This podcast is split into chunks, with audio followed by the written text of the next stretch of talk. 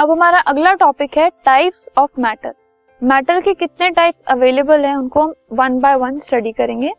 So the first type of matter that we know is solids solids generally हम आसपास बहुत सारे ऐसे ऑब्जेक्ट्स देखते हैं जो कि सॉलिड फॉर्म ऑफ़ मैटर होते हैं.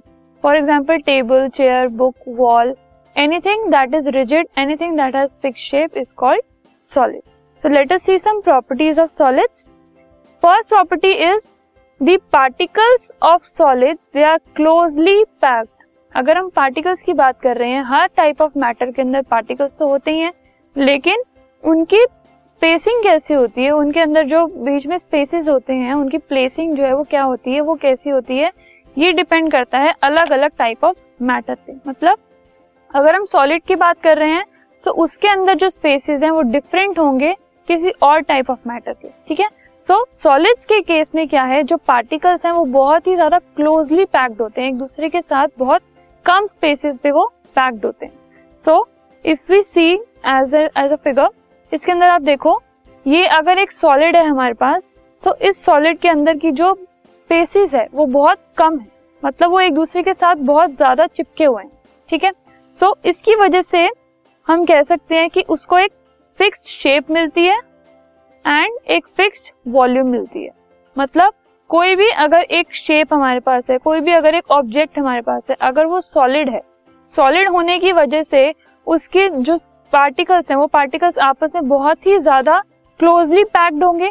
कोई भी चीज़ अगर क्लोजली पैक्ड होगी मतलब वो एक दूसरे को बहुत अच्छे से अट्रैक्ट कर रही है।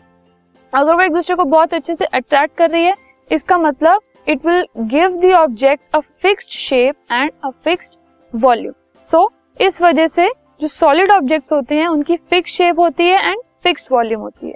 But there are some exception अगर हम रबर बैंड की बात करें तो उसकी हम शेप को चेंज कर सकते हैं. सिमिलरली अगर हम स्पॉन्ज की बात करते हैं सो so वो भी एक एक्सेप्शन है, उसको भी हम कंप्रेस कर सकते हैं, उसकी भी हम शेप को चेंज कर सकते हैं. So the solids they can not be compressed easily and they have particles very closely packed together. Okay. Now let us move on to the next type of particles that are liquids. अब liquids क्या क्या होते हैं liquids और solids में क्या फ़र्क होता है अगर हम लिक्विड्स की बात कर रहे हैं तो लिक्विड्स के जो पार्टिकल्स हैं, वो क्लोज टुगेदर तो होते हैं, लेकिन not as close as in solids मतलब वो होते तो पास पास ही हैं लेकिन इतने पास नहीं होते जितने सॉलिड्स के पास होते हैं। So there is a bit difference and liquids they do not have fix shape उनकी फिक्स शेप नहीं होती लेकिन फिक्स वॉल्यूम होती है। अब अगर हम फिक्स शेप और फिक्स वॉल्यूम को स्पेसिंग से अगर हम रिलेट कर रहे हैं सो so, सॉलिड्स में क्या है? स्पेसेस बहुत कम है शेप भी फिक्स्ड है वॉल्यूम भी फिक्स्ड है। लिक्विड्स की अगर हम बात कर रहे हैं स्पेसेस हैं तो कम लेकिन सॉलिड से थोड़े ज़्यादा हैं।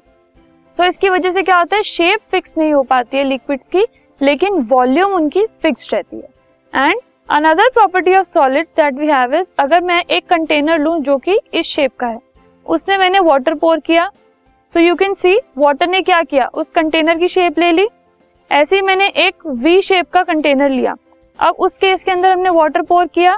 सो so, वाटर ने क्या किया? इस कंटेनर की शेप ले ली। Now I have taken a round shape container जिसमें क्या हुआ? वाटर ऐड करने पे उसने उसकी शेप ले ली।